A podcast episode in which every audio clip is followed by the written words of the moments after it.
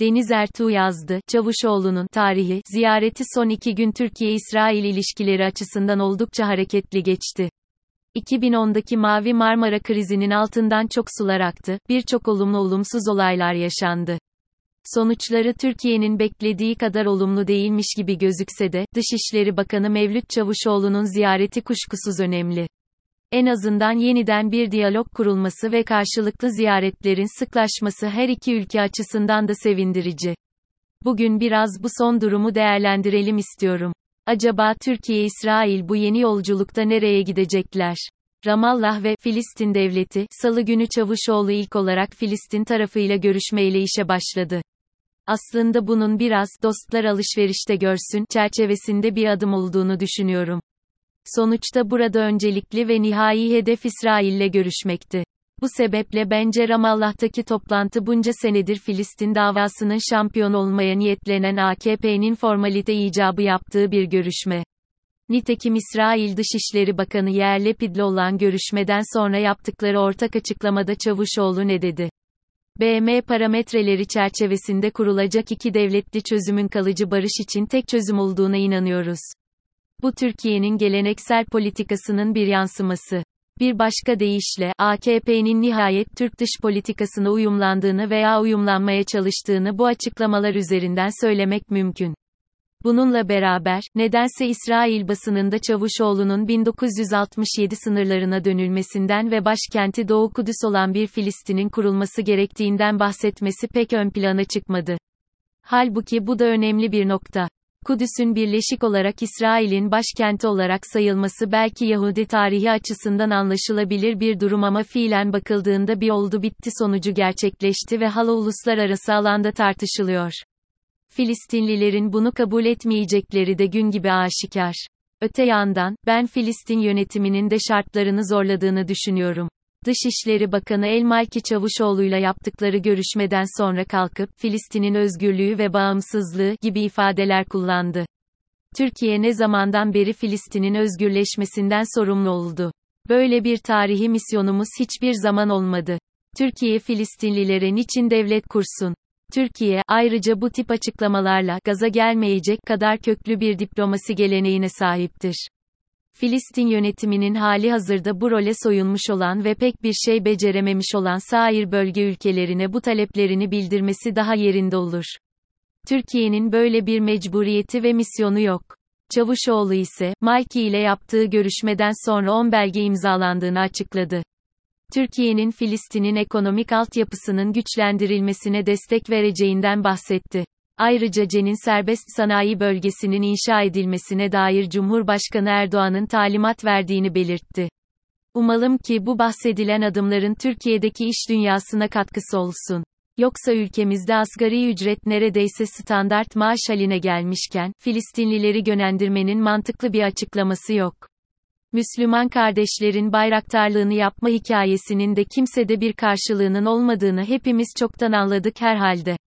Yad Vaşem'i ziyaret bilindiği gibi, Çavuşoğlu İsrail seyahati esnasında Holocaust Müzesi'ni Yad Vaşem'de ziyaret etti ve soykırımda hayatını kaybeden Yahudiler için bir çelenk bıraktı. Burada yaptığı konuşmada antisemitizmle mücadeleden bahsetti. Bu noktada AKP maalesef inandırıcılığını yitirmiş durumda. Çünkü yıllardır AKP'de öne çıkmış siyasilerin, AKP medyasının güçlü isimlerinin vazgeçemedikleri bir tutum antisemitizm. Bunu o kadar içselleştirmişler ki söyledikleri sözün aslında bir suç olduğunun dahi farkına varmayanları var. Bu sebeple orada gidip bu açıklamayı yapmanın çok inandırıcı olmadığını söylemem gerekiyor. Çavuşoğlu Holocaust Müzesi'ni ziyaret etti ve buradaki konuşmasında antisemitizmle mücadeleden bahsetti. Ne var ki AKP bu konuda inandırıcılığını yitirmiş durumda. Konuşmasının inandırıcı olmadığını söylemem gerekiyor. Bunun yanı sıra, hazır Yahudi düşmanlığı demişken araya da İslamofobiyi sıkıştırayım mantığını da anlamak mümkün değil. Nokta. Oraya Holocaust'u anmaya gidiyorsunuz, 6 milyon Yahudi ile beraber, birçok farklı etnik kökenden ve farklı görüşten kişiyi de sayarsak yaklaşık 10 milyon kişinin öldürüldüğü bir insanlıktan suçundan bahsediyorsunuz, bu arada da İslam düşmanlığından bahsetmenin anlamı nedir? Konu bu mu? İslam düşmanlığı konusu apayrı bir kavram, ne tarihi, ne dinamikleri, ne sebepleri antisemitizmle benzeşiyor. Mesele bir grubun dininden dolayı ayrıma uğramasıysa, o zaman Budistleri de konu edelim sırası gelmişken. Sizin Müslüman olmanızın konuyla bir ilgisi yok yani. Demek istediğimi şöyle bir örnekle açıklayayım. Bir İsrailli yetkilinin Srebrenica'da Boşnaklara yapılan soykırım anmasına gidip, antisemitizmle de mücadele edelim açıklaması yapması gibi bir şey bu. Çünkü o esnada anılan ve odaklanılan konu başka. 1940'ların mirası Çavuşoğlu Lepid'le görüşmesinden sonra yaptığı açıklamada ikinci. Dünya Savaşı sırasında Avrupa'dan kaçmak zorunda kalan Yahudilere Türkiye'nin kucak açtığından bahsetti. Evet, doğrudur. Ancak şunu da hatırlatayım, bu insanca davranışın failleri beğenmedikleri Cumhuriyet'in kadrolarıdır.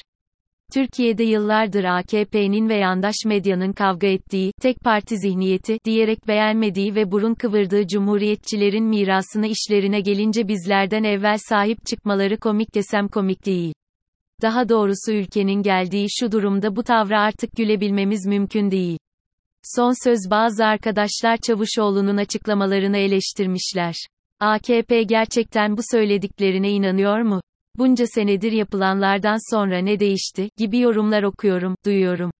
Yıllardır AKP'nin dış politikasını takip edenler İsrail konusunda tamamen başarısız bir dış politika uyguladığında zaten hemfikir. Baştan beri Akpililerin anlaması gereken şey şahsi fikirlerin dış politikada çok fazla önemi olmaması gerektiğiydi. Yıllardır AKP'nin İsrail politikasını ben de eleştiriyorum. Çünkü bölgede İsrail'i adeta tanımıyor gibi davranan bir Türkiye'nin ilişkileri sadece İsrail'le bozulmuyor. Bir insanın herhangi bir ülkeye ve millete karşı bir önyargısı olmasını pek anlayamıyorum ama bazı insanlar maalesef belli ideolojiler ve temelsiz teorilerle büyütülüyorlar ve yetişkin olduklarında da bu çerçeveyi kırmak çok kolay olmayabiliyor. Buna rağmen dış politika farklı bir iş, sizin şahsi fikirlerinizden ziyade devletin çıkarları ve uzun vadede kurulacak iyi ilişkilerin bölgede sağlayacağı faydayı düşünmek öncelikli olmalı. Bu sebeple yıllardır AKP'nin İsrail politikasını ben de eleştiriyorum. Çünkü bölgede İsrail'i adeta tanımıyor gibi davranan bir Türkiye'nin ilişkileri sadece İsrail'le bozulmuyor. Neticede İsrail ülkesinin sınırlarına hapsolmuş küçük ve fakir bir Orta Doğu, Afrika diktatörlüğü değil. Bu saydığım nitelikteki ülkeler bile bugün dünyaya açılmaya çalışıyorlar. İsrail bölgede ve dünyada aktif bir ülke, Türkiye'nin sırtını döneceği bir ülke değil. Bu yüzden Çavuşoğlu'nun veya hali hazırda dış işlerinde görev alan kadroların İsrail'e dair hisleri ve düşünceleri bizi ilgilendirmiyor, onlardan Türkiye'ye faydası olacak adımlar atmalarını bekliyoruz. Çünkü ülkemizin çıkarları bunu gerektiriyor. Sonuç olarak, ben yine de bu atılan adımları olumlu buluyorum. Ticaret ve turizm alanlarında işbirliği konusunda görüşüldüğünü biliyoruz. Ancak bundan sonrası için öncelik herhalde büyükelçilerin atanması olmalı. Türkiye ve İsrail bölgenin çok önemli ülkeleri, ne kadar işbirliği gelişirse bölge için de o kadar iyi olacaktır. Şimdiden, güzel günler göreceğiz çocuklar, demeyelim ama umutsuz da olmayalım.